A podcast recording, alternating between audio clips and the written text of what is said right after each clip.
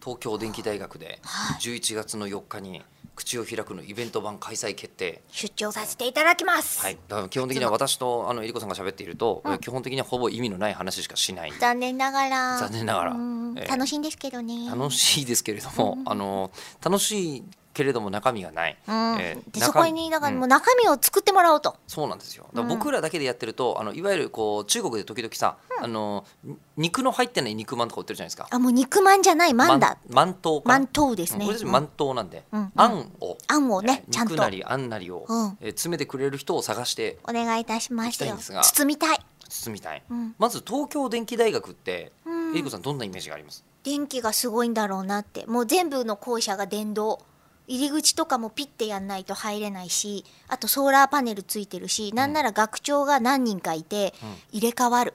どれかがロボットなるほど、学長はロボットか、その学長を呼びたい ね。だとするとだ。みたいなイメージよ、うん先生の何割かは電動の可能性あり電ますよね。動の可能性あるもんね確かにね、あるよ な。あのーでも東東京電機大学って僕のイメージだと神田にあったんですけど、あそうなんだ、結構最近まで神田にあったよ。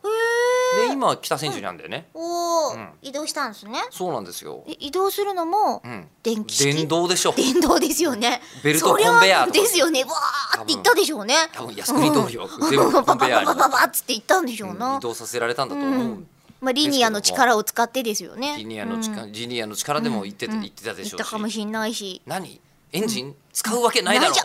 ええ蒸気何それバカなのって、うんうん、飛来蒸気がバ カなのじゃあ電気がバカじゃなかったかというとバカですけれ ど心とかいっぱい立ってそうよね平井心も集めてんですよ集めてる電気をでしょう電気を、ううんんうんという東京電機大学イメージイメージなんですが、まあ、イメージなんですけど、ん秋葉原の誕生って東京電機大学がちょっと絡んでるんですよえどうしてですか当時電機大学の人が、はいあのーラジオって初め製品じゃなくて、うんあのラジオ自体があのキットで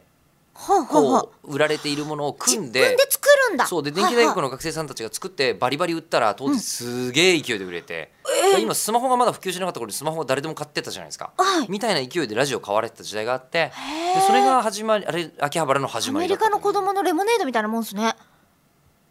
どういういやだから自分たちで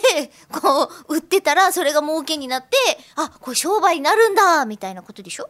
あそういうもんなんですかアメリカのレモネードっじてゃないの、うん、なんか聞いたことあるような気もす子る供若干すがるおけつどおつあのお小遣い稼ぎするみたいなまあまあそういうことで始まったという学へー校でもあるんでまあまあリアルにそういう学校なんですが何が言いたいかというとえー電気大学の先生へえー電気大学のゼミ生の皆さんとかからえーこのイベントに出たい人今の段階だったら募集してますんではいあのお待ちしておりまブすッキングします